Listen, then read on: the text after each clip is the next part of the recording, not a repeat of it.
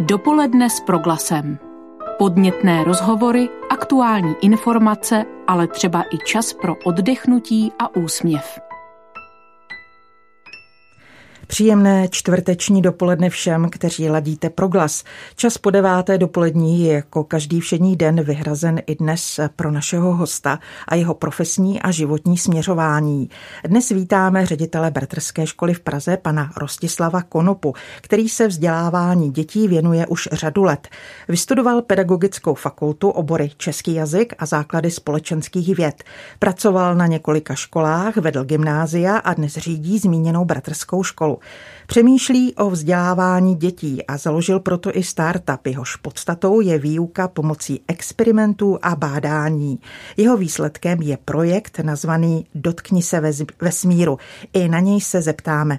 Pane Konopo, vítejte u nás na Proglasu. Přeji vám dobrý den. Dobrý den všem. Pořadem dopoledne s Proglasem vás dnes provede Marcela Kopecká. Pokud se chcete našeho hosta na něco zeptat, pište prosím SMSky na adresu 775 132 132. Ptát se můžete i mailem na živě zavináč proglas.cz. Příjemný poslech.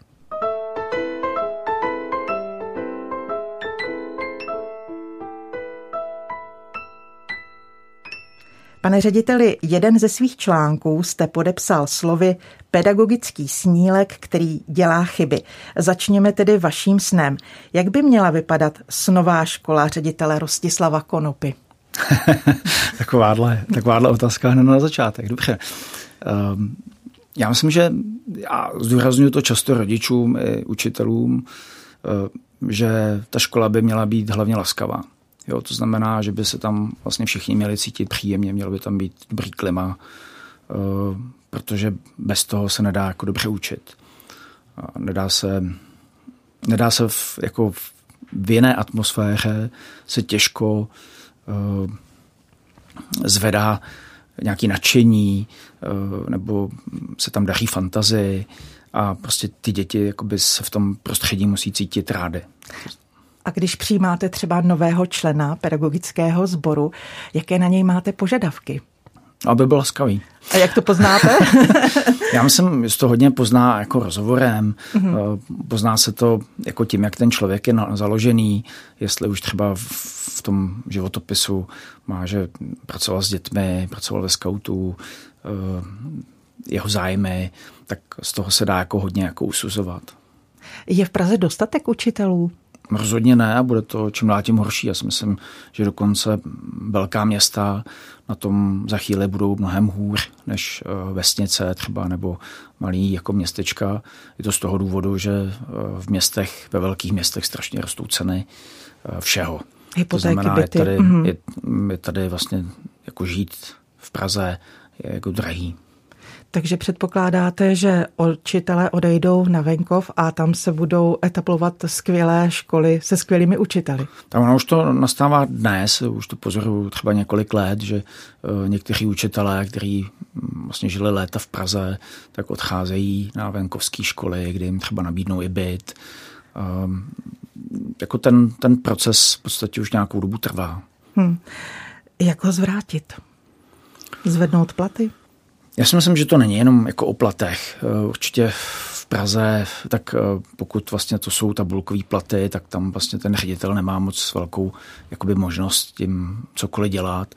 Navíc eh, ono vlastně roste jako všechno, takže ten, ten budget, který má ředitel, tak vlastně z toho platí úplně všechno. Že? To znamená, jsou tam investiční, neinvestiční věci a, a třeba hm, já se potýkám s tím, že faktura, která nám přišla teďka za leden, vzrostla v podstatě zajiská energii na minimálně dvojnásobek. Hmm. Co dnešní děti podle vašeho mínění nejvíce ve škole postrádají?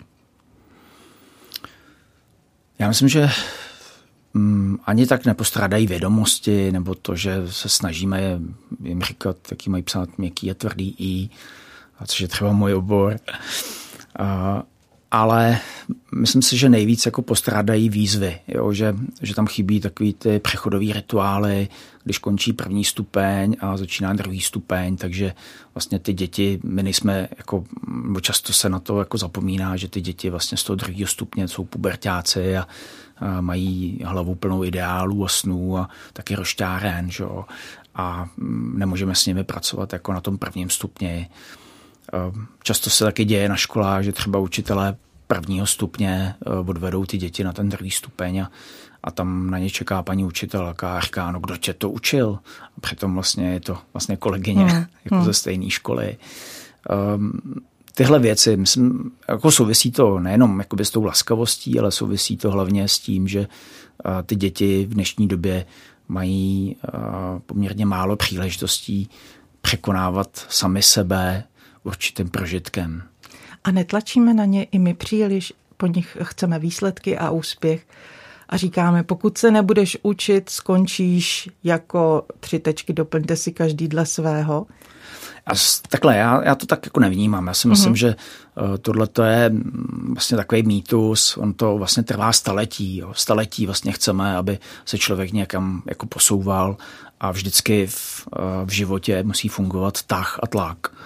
To znamená, ten, ten tlak eh, v té škole se musí projevit také, protože ehm, jako přesvědčit pubertáka, aby se učil sám eh, a byl jako motivovaný a pozitivní a, a byl jako eh, nadšený, tak je jako velmi těžký, protože v tom věku má externí mozek. Že? A máte na to nějaký tip jako ředitel gymnázií? Mm, já si myslím, že jako hodně jako pomáhá, když ty děti uh, jsou, um, když se učí jako projektově, to znamená hodně se stýkají mezi sebou, uh, hodně um, se učí vlastně od sebe navzájem. Jo? Když se hodně pomáhají, třeba já už léta uh, ve školách jako praktikuju to, že vlastně první týden v září se neučí a škola vyjede na nějaký různý kurzy, zpravidla já beru jako děti na vodu, a to jim, myslím, dá jako mnohem víc jako než učení. Uh-huh. Vy jste zmínil, že jste absolvent českého jazyka, stíháte ve své pracovní náplni také učit, jste češtinář, máte nějaké hodiny na bratrské škole, v jejímž čele stojíte? No já právě teďka učím až moc. Za kolegy, kteří učím, jsou v karanténě. Já učím až 14 hodin, vlastně 14 hodin týdně a vlastně s tou ředitelskou pozicí se to jako špatně kloubí, jako mm. bojuju neustále vlastně s nedostatkem času. Uh, doufám, že příští, příští školní rok se to zlepší. Ale uh, učitel... A učíte, protože musíte, ne, vaši učitelé jsou nemocní v karanténách? Ne, dál. mám prostě takovýhle úvazek. Mm-hmm. Na mě vlastně zbyl. Uh, v srpnu vlastně je jako velmi obtížný hledat někoho jiného, když prostě někdo vypadne. Takže mm, jako učím, učím rád, učím i tělocvik, no a mm, jako nevnímám to jako, jako břímě, jo, prostě, který je na mě naložený, ale uh, vnímám to jako výzvu, no. ale přiznám se, že většině nestíhám. Prostě, no. A jaký vztah mají dnešní děti k výuce českého jazyka a tělocviku? Baví je? Já si myslím, že jo, že v, záleží, jakým způsobem se to pojme. Jo. Třeba uh, učit jako gramatiku, um, jako češtěnář považuji za, jako za nutnost, ale mnohem víc považuji za důležité, aby, aby ty děti pochopily, že ten jazyk má nějaký smysl. Já vždycky, když učím český jazyk, tak říkám, hele, první, na co myslíme, je, jestli ta věta dává smysl. Teprve potom řešíme gramatiku. Mm-hmm. Jo. A ten tělocvik? Jsou děti no, obratné. Jo, mm, Oni si občas to, stěžují, že eh, děti určitě, trošku zlenivěly. Určitě po té pandemii je znát jako, mm, jako určitá neobratnost, že občas se budou švihnout a tak, ale mm, jako nepovažuji to za nějakou jako tragédii. Proč je pro ředitele potřeba, aby stále udržoval kontakt s pedagogickou praxí? Tak, eh, protože jinak zakrne, že jo, jo, prostě jako člověk, který eh, neustále vlastně nemá nějaký nový podněty, tak se žije v tom svém písečku a eh, prostě, jak říkají zen buddhisté, nic není v pohybu. Jo? Mm. Teda vlastně všechno je v pohybu, všechno je v pohybu naopak. Ředitelé škol si často stěžují, že jsou nadměrně zatěžováni všemožným papírováním, nadměrnou administrativou. Jak jsou roli tedy vnímáte vy? Jaký by měl být ideální ředitel? Co by o té škole měl vědět? Jak by ji měl vést? No, ta, ta administrativa, na to se eh, stěžují ředitelé řadu let a mm, jako je to fakt. Jo. Prostě existuje asi 82 zákonů vyhlášek, který by vlastně ten ředitel měl jako splnit, což je z lidského hlediska vlastně nemožný. Jo. Vždycky ten ředitel, když přímo přijde inspekce do školy, tak zjistí, že něco porušuje, většinou jako z pravidla nevědomky, ale porušuje. A musím říct ale zase, že za tu dobu, co jsem poznal školní inspekci, tak eh, se nesmírně posunula k tomu, že hodnotí se na té škole pozitivní. Jo? Uh-huh. A že upozorňuje vlastně ty ředitele, eh, pane řediteli, ale tohle musíte dělat nějak jinak. A ředitel se na sebe popel na hlavu a řekne, no jo, no dobře, tak já se teda poučím, prostě udělám to jinak. Ale jakože že ta komunikace z té strany školské, školské inspekce jako mm, je nesmírně jako lepší. Eh, je to, mm, je to naprosto jako radikální, eh, radikální řez v tom, že ten člověk v pozici ředitele už není takový ten ustrašený jež, ježkovi v oči. Přijde mi prostě kontrola, co já budu dělat, tohle to mám špatně a jak se na to budou dívat. Jo že jako skutečně posuzují, eh, tu kvalitu školy podle toho, jak se tam cítí děti, jak se tam učí, eh, jestli je tam přátelská atmosféra a mm, tohle, tohle jako skutečně oceňuju. A myslíte si, že platí, jaký je ředitel, taková je škola a takový jsou učitelé?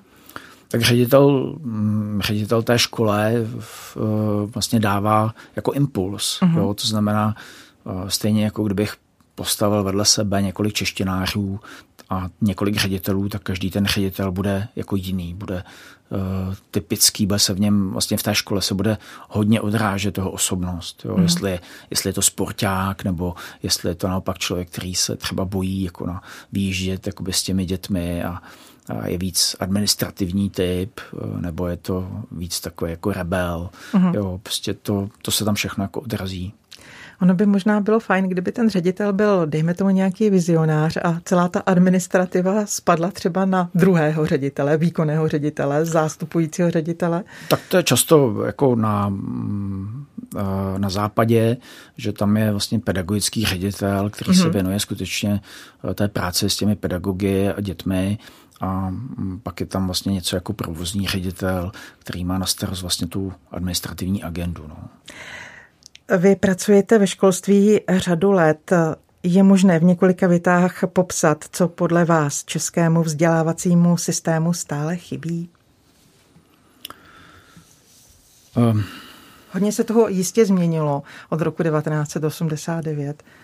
Já si myslím, že, eh, že vzdělávání chybí eh, nějaká jednoznačná vize, která se uplatňuje dlouhodobě. Já jsem moc rád za za, za vznik uh, takových uh, organizací, jako je učitelská platforma Edwin, uh, učitel naživo, ředitel naživo uh, a vlastně i neziskovky, jako je třeba člověk v tísni,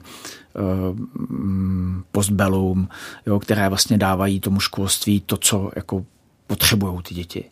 Jo, to znamená výchovu k hodnotám a k charakteru, jo, protože často dětem říkám, zkuste si představit, že máte teda nějaké geny po svých rodičích, ale to nerozhoduje. Rozhoduje o tom, rozhoduje to, jaký si vytvoříte charakter a charakter si vytváříte vlastně celý život.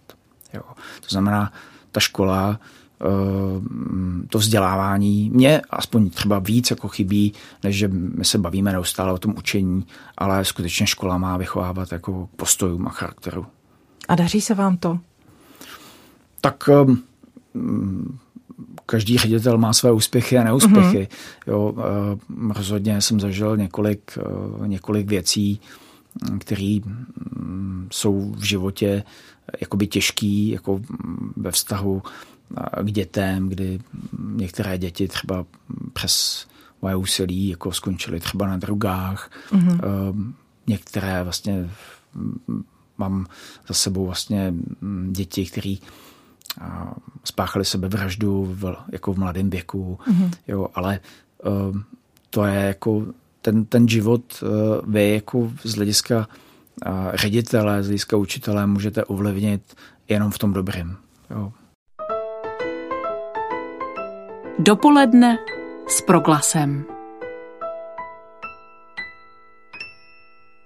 Na proglasu si dnes povídáme s Rostislavem Konopou, pedagogem a ředitelem Bratrské školy v Praze. Mluvili jsme o českém vzdělávacím systému. Mě by zajímalo, v čem se ubíráme správným směrem, čím můžeme být inspirativní třeba pro ostatní evropské státy. Já jsem byl několik eh, týdnů v Americe eh, na Montessori kurzu. Tam jsem se setkal s učiteli mm, asi ze všech koutů v podstatě Ameriky a zjistil jsem zajímavou věc, že když jsme se tam bavili, vyměňovali si zkušenosti o tom, kdo jak učí, takže čeští učitelé jsou nesmírně kreativní. Mm. Jako mm, v souvislosti, když jako člověk porovnal vlastně učitele jako na západě, v Americe a jako u nás. Jo. Český učitel je totiž takový druh, který je, eh, je schopen neustále improvizovat. Kdo, to je vlastně základní podmínka učitele. Učitel musí být laskavý a musí umět improvizovat, protože když neumí improvizovat, je mrtvý. Prostě, jo, to, to... a to ta pandemie musela ty učitele opravdu donutit, aby improvizovali při ano. online výuce a tak dále.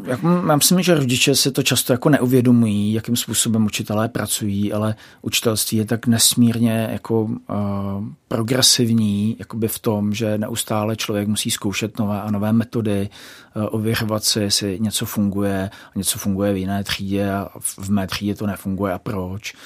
Uh, jo, prostě to um, uh, učitel, uh, dělat učitele je nesmírně jako psychicky náročný. Hmm. A jak v tomto procesu pak vnímáte roli rodiče?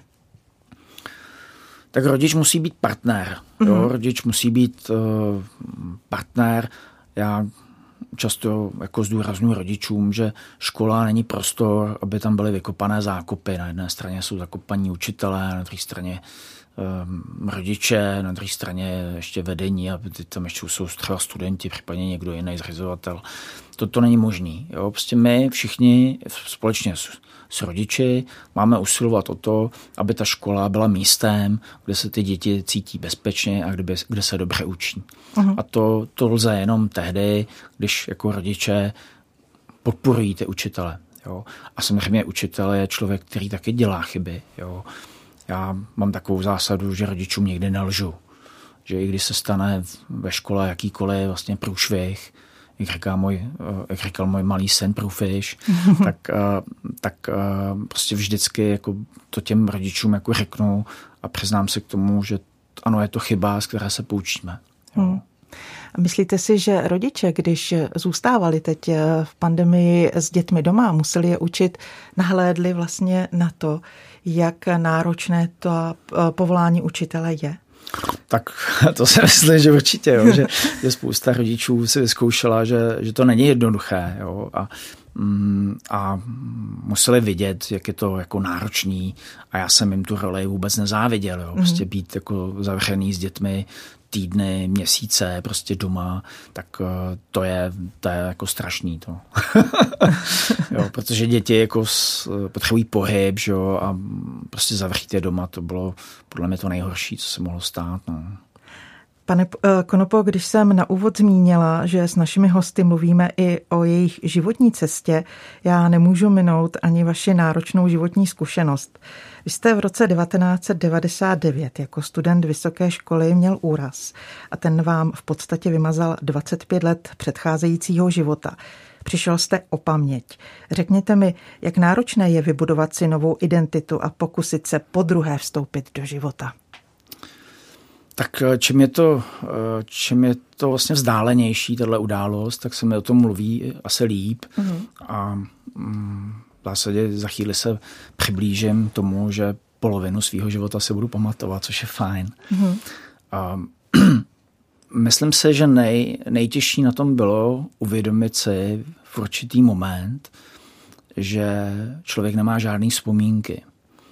A protože my, když ze života odcházíme, tady nejsem věřící, ale uh, když ze života odcházíme, tak vlastně za sebou a s sebou si vezmeme jenom ty vzpomínky.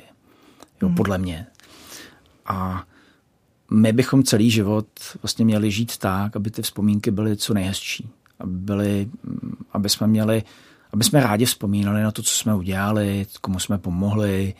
A, tak jako ten fakt, že člověk vlastně přišel, přišel že si nemohl vzpomenout, eh, jak je maturitní ples a, a mm, jako když se mu zvolila nějaká holka prostě a říkala, hele, my jsme tak pařili tehdy prostě na té škole a vůbec jako nevěděl, kdo to je. Mm-hmm. Jo, prostě ten, uh, mm, ty vzpomínky vlastně nás utváří.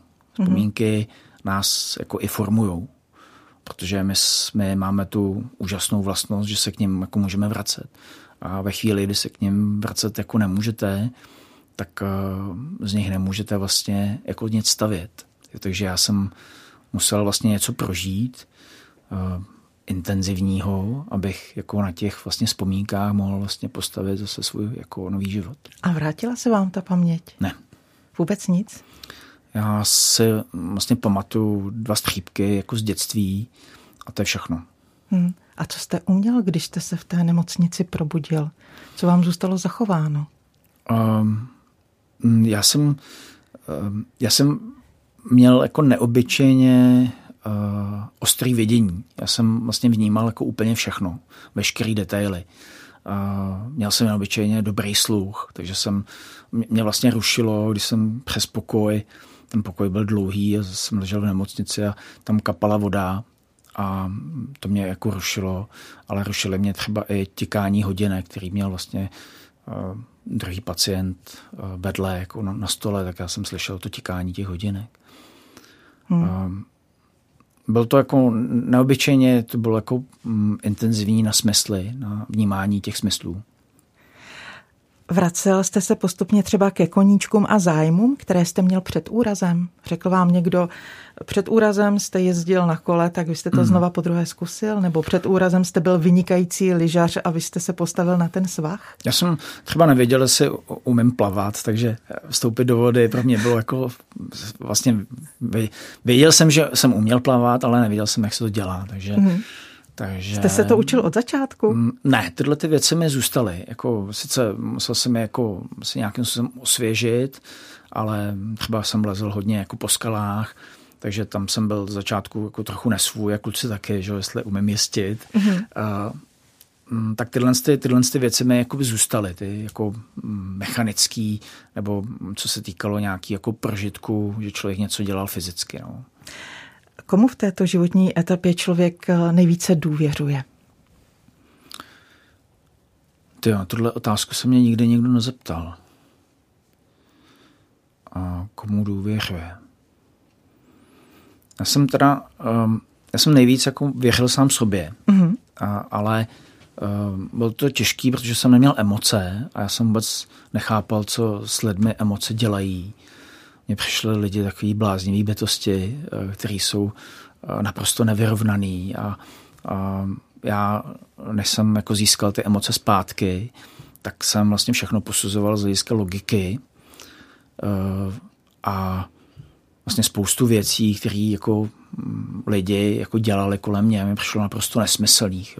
Například jako, mm, že jako chodník přes cestu se, se mu taky říká zebra, jo, že to podle jako tý žiraf, eh, podle, podle, podle toho koně, prostě řekl, no tak to je divný, jako proč, jako že neměl žádnou souvislost, jo, nebo mm. že se chodníku říká chodník a přitom tam parkují běžně auta, mm. jo, jo, prostě mm, takové jako běžné věci, které asi normální člověk jako míjí, vůbec se nad tím jako nezastaví, tak mě to jako vrtalo hlavou a uh, když jsem se vrátil vlastně na fakultu, tak eh, jsem zašel za děkanem a ptal jsem se ho, proč jako všude nejsou taky křesílka, kde si můžou psát jako leváci, protože určitě tam leváci jsou. Tam žádný křesílka pro leváky nebyly, mm-hmm. tak na mě taky koukal.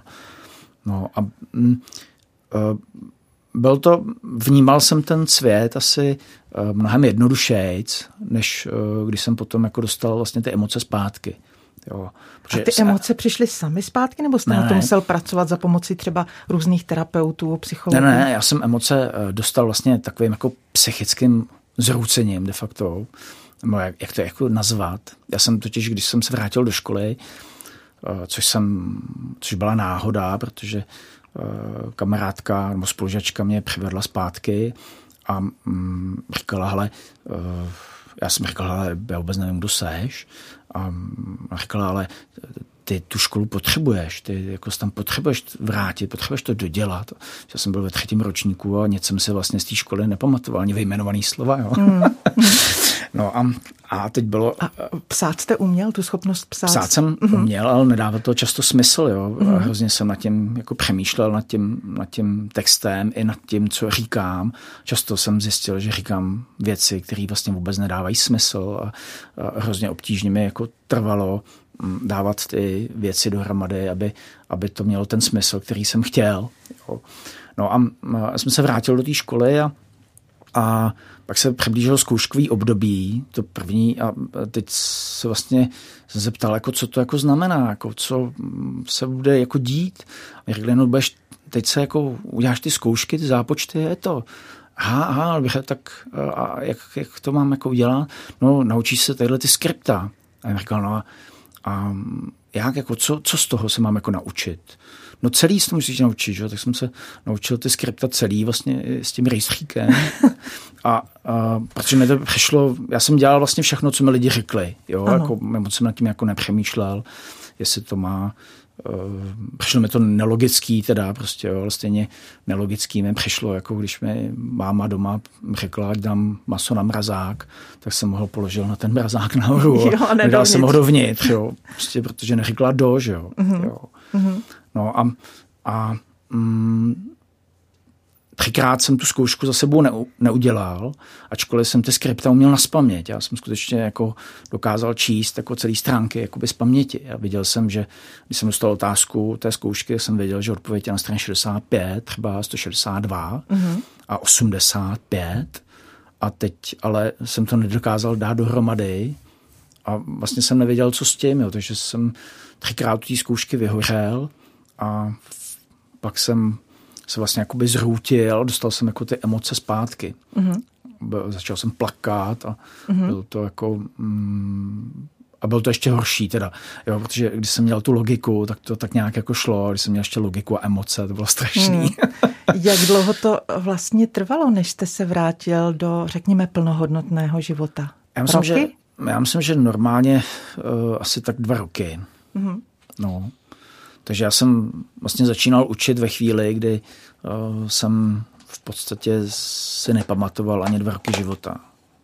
Mm-hmm. A byl to pro mě jako zvláštní pocit, protože jsem miloval v té eh, v době vlastně poezii a literaturu a teď jsem těm dětem vyprávěl o prokletých básnících a, a pouštěl jsem jim k tomu mm, jako hudbu prostě té doby, jako impresionismus a tak dále. A mm, mm, musím říct, že vlastně podobným způsobem, jako průřezovým, jako učím moc rád, jo, že neučím rád jako jenom jednu věc a považuji vlastně za chybu vzdělávání, že my se soustředíme jenom na to, aby jsme uh, učili jenom nějaký omezený okruh, ale uh, nepřekračujeme ty zdi, jo, nepřekračujeme ty hranice, které souvisí třeba s jiným oborem. Pane Konopo, já jsem o vašem životním příběhu poprvé četla před eh, mnoha lety v jednom týdeníku, kde byl odvyprávěn a také tam byl příběh s jedním prstínkem, který jste měl u sebe během eh, té nešťastné nehody.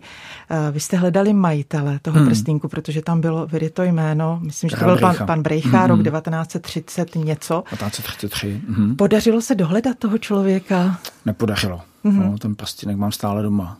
A stále čekáte, že se o něj někdo přihlásí? Já si myslím, že ten člověk už bude asi mrtvý, ale mm-hmm. je, to, je to vlastně záhada, jako proč jsem se tehdy ocitl v té nemocnici s tím prstínkem. Mnohokrát jsem se k tomu vracel, zkoušel vlastně hledat jako někoho, komu by patřil a mm, možná to tak má být, že v každém životě jsou nějaké záhady. Mm-hmm. A já, když jsem se potom ještě dívala uh, na videa, ve kterých ten svůj životní osud vyprávíte, hmm. nechybí tam nikdy ani humor, ani nadsázka a jistý nadhled. Je to obrana anebo způsob, jak ten svůj životní příběh odvyprávět? Ne, tak mm, já jsem, já, i když eh, to pro mě jako bylo těžký, tak eh, vlastně ty lidi kolem mě se tím nesmírně bavili. Jo? A já jsem se teda bavil míň, že? protože já jsem jako nerozuměl abstraktním věcem. Mě když někdo řekl, že má někdo někoho rád nebo že někoho nenávidí, já jsem vůbec nevěděl, co si pod tím mám představit, protože hmm. jsem ty emoce neměl. A teď mi bylo vysvětlovaný, že teda jako co to znamená, když někdo někoho přítel a kamarád a jako bylo pro mě skutečně nesmírně těžký pochopit, že třeba se s klukama nemůže držet za ruce, protože vlastně pro mě to bylo jako kamarádství a pro ně už jako ne. Mm-hmm. Děkuji za odpověď. Na proglasu je naším hostem Rostislav Konopa, ředitel Bratrské školy v Praze. My se za chvíli budeme ptát na jeho projekt Steam Akademie a dotkni se vesmíru.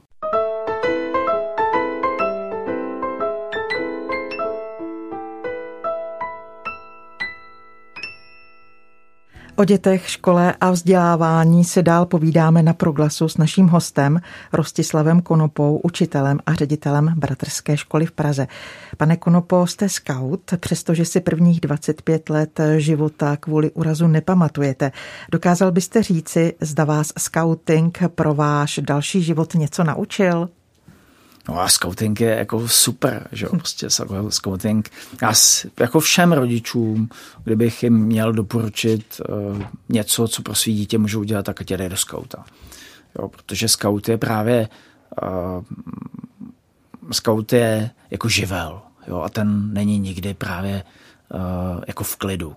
Jo, co znamená, že ty skauti mrznou a, a musí se učit jako nějakému sebeovládání. Prostě všechno vlastně, co my bychom měli jako učitelé učit ve školách, tak vlastně učí ten, učí ten scout. Děti máte taky ve skautu své vlastní? Uh, já mám uh, holčičku, v podstatě 11 let a ta je ve vodních skautech. No, tu jsem naučil milovat vodu, pak mám jakoby mladšího syna a ten už teďka jako poprvé vlastně jsem ho, jsem ho dal eh, na nějakou divočejší vodu, že jsme loni vlastně jsme jeli roketku. Mhm. Eh, vy jste zakladatel takzvané Steam Academy a na to bych se vás ráda zeptala. Fungujete v rámci platformy Vzdělávání jinak. Proč byla akademie potřeba a ke komu směřuje? Tak eh, já jsem o tom poměrně dlouho jako uvažoval, co mě v tom vzdělávání láká, čemu bych se chtěl jako věnovat a mě nesmírně jako oslovila eh, pedagogicky projektová výuka, protože projektová výuka je eh, nesmírně jako inovativní, eh, je to, je to věc, která je zároveň ale časově náročná, organizačně náročná, vlastně i personálně, ale těm dětem dává jako strašně moc. Jo.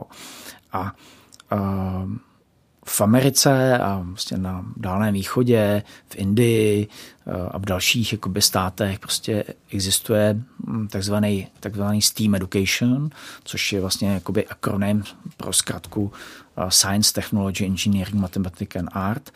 A eh, tato platforma je založená na tom, že se učí projektově ty děti na bázi principů jakoby matematiky skrz napříč vlastně jakoby těmi obory, který uh, to protne, to znamená vědu, umění, uh,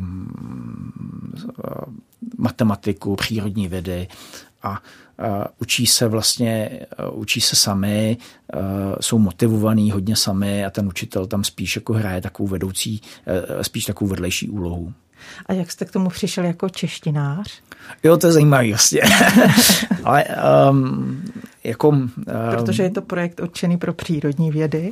Jo, ale um, ono, hm, víte co, já jsem já jsem třeba se ptal mámy, protože miluju knížky a vystudoval jsem teda hm, češtinu, a vystudoval jsem literaturu, tak jsem se ptal mámy, proč, proč jsem nešel tu literaturu studovat. Už jako po té škole, proč mě nedali na nějakou střední pedagogickou nebo tak. A on říkal, no ty jsi měla špatné známky a dědeček říkal, že řemeslo má zlaté dno, takže jsme tě dali na truhláře. Aha, a, vy jste truhlář. Já jsem původně truhlář, mm-hmm. jo. A, a pak, jsme, a pak jsem vlastně zjistil, že mm, jsem rok e, po tom vyučení e, jsem se nějak flákal a pak jsem se dostal jako na maturitní obor, který byl dálkový, to znamená při zaměstnání a za ty tři roky toho studia vlastně ze 60 lidí nás, to odmat, nás odmaturovalo sedm. A teprve potom vlastně jsem šel na vysokou školu. Jo? Takže uh, já často jakoby tohle to říkám, protože říkám, ale uh, když rodiče mají pocit, jako, že to dítě jako nesměřuje zrovna tam, kam by jako mělo v ten daný moment jako jít, tak říkám, ale dejte tomu čas, jo? prostě to, to záleží prostě na těch vlivech, jo? záleží Eh, nikdo z nás jako neví, eh, co se nám stane jako v budoucnu a co nás jako ovlivní eh, to směřování v tom pozitivním i v tom vlastně negativním. A ten, ten Steam se mi líbí z toho důvodu, že ty děti oni vlastně pracují jako s tou vnitřní motivací. Jo, to, je, to je něco, co je učitelů sen. Jo, aby děti chodili a aby, abychom všichni se učili vlastně s vnitřní motivací, protože my sami dospělí tu vnitřní motivaci, i když to teda ty rodiče to chtějí, že, a vy, vy to neumíte v té škole pracovat s tou vnitřní motivací a, a sami zapomínají, že e, často jako tohle to odloží a tohle se jim nechce prostě a tak dále. A to je úplně normální vlastně. Jo. A a ten, ten Steam je založený právě na tom, že pracuje hodně s tou vnitřní motivací a zároveň je takový jakoby technický. Jo? To znamená, že, eh, že ty děti jako zkoumají, bádají, eh, dělají experimenty, eh, zkoušejí si jako věci osahat a zkoušejí dělat chyby. Jo? Dělají tam jako hodně chyb. A skrz ty chyby vlastně se učí. Zkoumají, bádají, dělají experimenty. Můžeme být konkrétní, můžete jmenovat, co třeba uh, podrobují různým pokusům, nad čím bádají, s čím experimentují? Tak uh, to záleží, uh, dejme tomu, že třeba učitel jim dá jako za úkol, hele, uh, tadyhle máte nějakou vzdálenost a zkuste skonstruovat uh, z přírodních materiálů most, nebo mm-hmm. navrhněte most, který by to vydržel.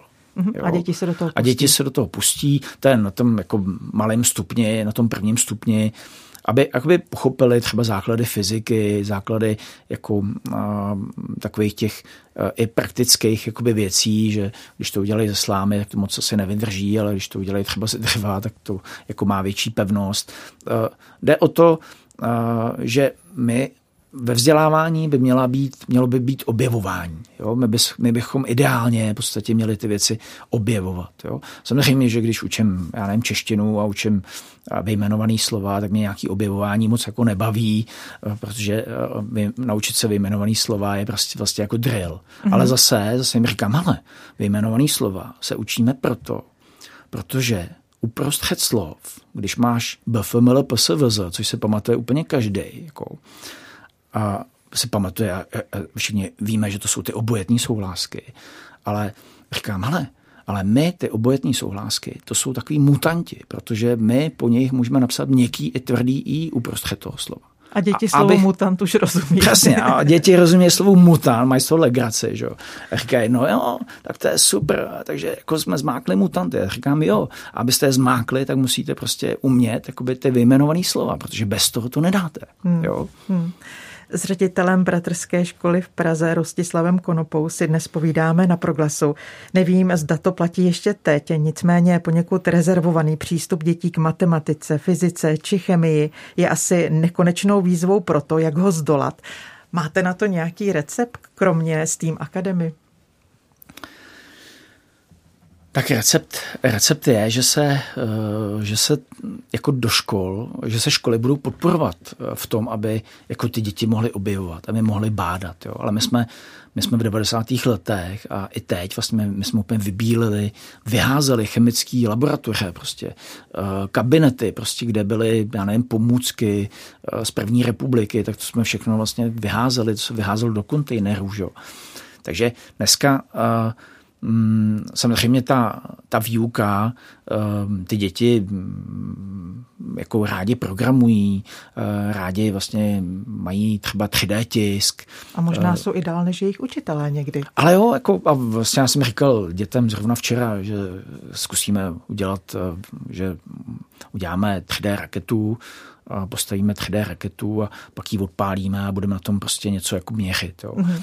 A mm, já si myslím, že každá, každá doba jakoby nese nějaký nový výzvy, nový příležitosti a teď jenom záleží na tom, aby na MŠMT byl někdo, kdo, kdo má jakoby ty dobrý tykadla. Prostě říkal, jo, jo, to je dobrý, to je dobrá technologie.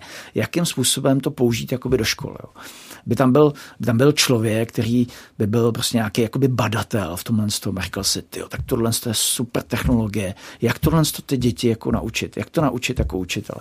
A nejvíc eh, eh, státy, které jako vydělávají na vzdělávání, tak zjistili, že nejvíce vlastně vyplatí investovat do učitelů. Dopoledne s proglasem. Naším hostem na proglasu stále zůstává ředitel Bratrské školy v Praze, pan Rostislav Konopa. Já bych s vámi ještě ráda promluvila o projektu Dotkni se vesmíru. Ten je také výsledkem Steam Academy. O čem v něm, o čem v něm jde? Vy jste do něj zapojili i vícero škol. Mm-hmm. A, tak projekt Dotkni se vesmíru, to je také moje vesmírné dítě. a má to vlastně úžasný jako příběh, protože já jsem, eh, když jsem zakládal s tým akademii, eh, tak jsem chtěl udělat nějaký pilotní projekt, a kde bych jako ukázal školám, že se jde vlastně učit eh, skrz ten Steam Education, projektově, zábavně, aby to ty děti bavilo. A moje utkvělá představa byla, že uděláme stratosférický balon. Jo, že Eh, takže poznal jsem, eh, dával, dostal jsem nějaký tipy na jednoho studenta, Jakuba Dvořáka, který teďka studuje eh, myslím na, na MITu, na, na ČVUT, elektrotechniku. A ten dělal jako sám, jako když byl jako gymnazista, tak dělal pokus stratosférického balónu a mě to jako oslovilo, říkal jsem si, že by to bylo super udělat to v masovém měřítku, nabídnout to školám jako nějakou stavebnici nebo něco, co by si vlastně mohly ty děti jako vyzkoušet sami, aby se to mohla vyzkoušet i paní učitelka z Horní dolní, pokud eh, není třeba eh, jakoby technicky zdatná eh, což ale třeba z toho projektu z loňského ročníku mám pocit, že ženy a muži vlastně se naprosto jako vyrovnali, jo, že i jako počet dětí, uh, holek a kluků vlastně byl úplně jakoby stejný. No a, a hledal jsem někoho, kdo by takový balón dokázal vyrobit.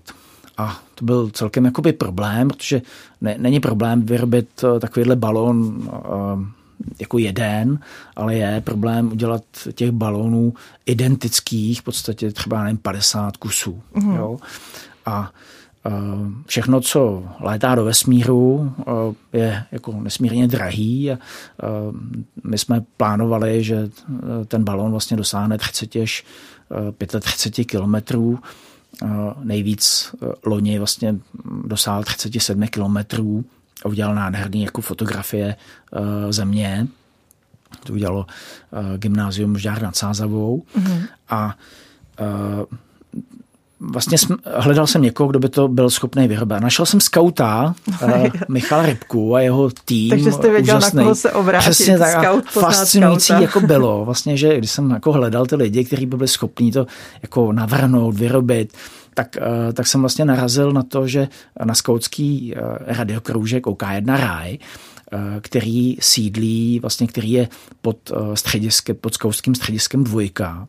Což, Tam jste také chodil. Což byl vlastně... Což Jaroslavu Foglarovi. Ano, já jsem vlastně chodil do pražské dvojky k Jaroslavu Foglarovi a říkal jsem si, jak je to úžasný, prostě ten svět, jak se to jako krásně prostě jako zacyklí, že, eh, že já myslím, že je střáb byl, by, by byl úplně nadšený, jako dneska, prostě říkal, ty tak tyhle ty kluci prostě dokázali, jako uh, umožnili jako dětem vlastně dotknout se vesmíru. A vyfotit si a vyfotit si, a vyfotit si planetu v podstatě mm. z výšky, jo, prostě. Mm. Takže... Ty děti uh, museli mít obrovskou radost, když viděli ty fotky, co dokážou sami udělat. No, ten, ten projekt vlastně trvá 8 měsíců, my začínáme letos, vlastně máme poslední roční, protože ten projekt jako všechno roste, prostě tak jako už je jako mm, ne drahý, ale myslím si, že příští rok už ho dělat jako nebude právě z těch jako narůstajících nákladů a bez sponzorů bychom to nedokázali mm. jako dát dohromady. Jo. Takže letos vlastně máme poslední ročník, takže školy, které by se chtěly vlastně dotknout vesmíru, tak se nám můžou ozvat mm. a dotkně se vesmíru.cz a můžou se, můžou se vlastně přihlásit. No. Vy kromě výuky v rámci akademie nabízíte i výjimečné volnočasové aktivity, zaškolíte učitele či rodiče třeba ve včelaření. Pro studenty nachystáte kurz přežití. Mně se v té nabídce to včelaření moc zalíbilo. Jak si eh, jsou děti včelaři? Jak se jim to líbí? Já, my jsme, já jsem dělal uh, jako eh, včelaření na jednom gymnáziu, kde jsme si vlastně zkoušeli na to, jak vlastně na to ty, ty děti reagují. A ten, uh, myslím, že se to jako povedlo, jo, že, že ten, ten nápad je takový, že ty školy dřív za první republiky, každá, pan řídící byl většinou i včelář. Jo, prostě. A sadař. A sadař prostě, jo. Uh, a byl to velký znalec jakoby přírody. A um, ty včely jsou jako naprosto úžasný, dokonce uh, on to souvisí jako i s tou robotikou, protože včela má úžasný jako vzlet, Jo, ona uh, zhruba po metru, uh, když vyletí z úlu, tak nabere jako dráhu nahoru a uh, některé automobilky na světě jako chovají jako včely a studují včely, protože se předpokládá, že jestli jednou budou letající auta, tak budou vzlítat jako včely. Mm-hmm. A No a je to prostě krásný, včelaření je krásný, je to jako nesmírně uklidňující vidět nebo držet ten plást s těmi včelami a rádi, na, naše myšlenka je vlastně taková, jako nabízet, nabízet to včelaření do škol, s tím, že si ty školy vlastně zaplatí ty úly a my se jim o ty úly prostě staráme. Pane Konopo, máme poslední minutu našeho rozhlasového setkání. Vy jste do školství musel nastoupit jako člověk s velkými ideály a vizemi. Naplnili se? No rozhodně, já, prostě, já vždycky říkám, že nejhorší je, když člověk dělá něco, co ho nebaví, jo, protože uh, ve školství bychom měli vidět uh, v dětech jakoby ty silné a slabé stránky. To znamená, uh, já považuji za svoji silnou stránku to, že mě vlastně zajímá ta pedagogika, že vidím určité vlivy, které jako jsou pro ty děti dobrý a, mm, a baví mě to. Jo, je to nesmírně jako vysilující někdy, ale, ale nesmírně mě to baví a, a lidi by měli dělat to, co je baví. A to byla závěrečná slova čtvrtečního hosta Proglasu.